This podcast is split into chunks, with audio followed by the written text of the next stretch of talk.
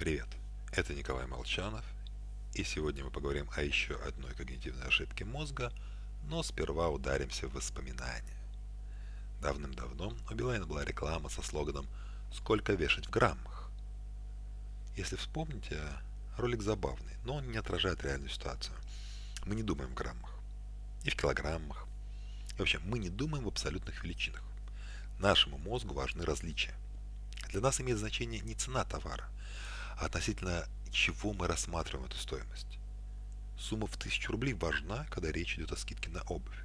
Покупатель готов потратить время, даже поехать в другой магазин, лишь бы получить эту скидку.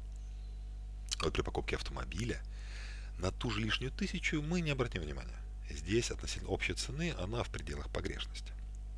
Я сам игнорирую, когда банк снижал мне банковскую ставку с 6,7% до 6,5%. Кажется, что это мелочь. Хотя я захожу в красный и белый, чтобы там купить колу на 20 рублей дешевле. Потому что колу я вижу, могу понять, а снижение банковской ставки кажется незаметно, хотя в деньгах я теряю значительно больше. Мы сравниваем все время, поэтому для нас важно понимать, как мозг это делает. Допустим, пишет Гилберт, мы привыкли платить за стаканчик утреннего кофе 60 рублей. И вдруг его цена возрастает до 150. Теперь у нас есть два варианта. Первый, мы можем сравнить новую цену с той, которая была раньше, и ужаснуться. Второй, прикинуть альтернативу. Мы можем посчитать, во сколько обойдется кофемашина, затраты на готовку дома, кофе. Или, к примеру, зайти в Starbucks, посмотреть там на American Event за 300 рублей. Вот. Теоретически мы способны сделать оба сравнения.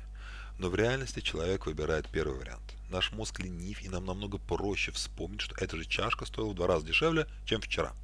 Чем создавать какие-то сложные конструкции будущего, ходить в Starbucks и проводить исследования. Вот маркетологи часто в своих расчетах идут по второму пути. Они создают новое конкурентное преимущество, оцифровывают их ценность и выводят новую стоимость. Причем формально они могут быть правы. Да, новые фичи, которые придуманы в продукте, действительно выгодны, и они обуславливают повышение цены на какую-то сумму. Но покупатель этого не заметит. Он будет, он будет просто смотреть на новую цену и в ужасе кричать. Да как это так? Они там что, совсем охренели, что ли? Помните сравнение? С вами был Николай Молчанов и «Психология маркетинга».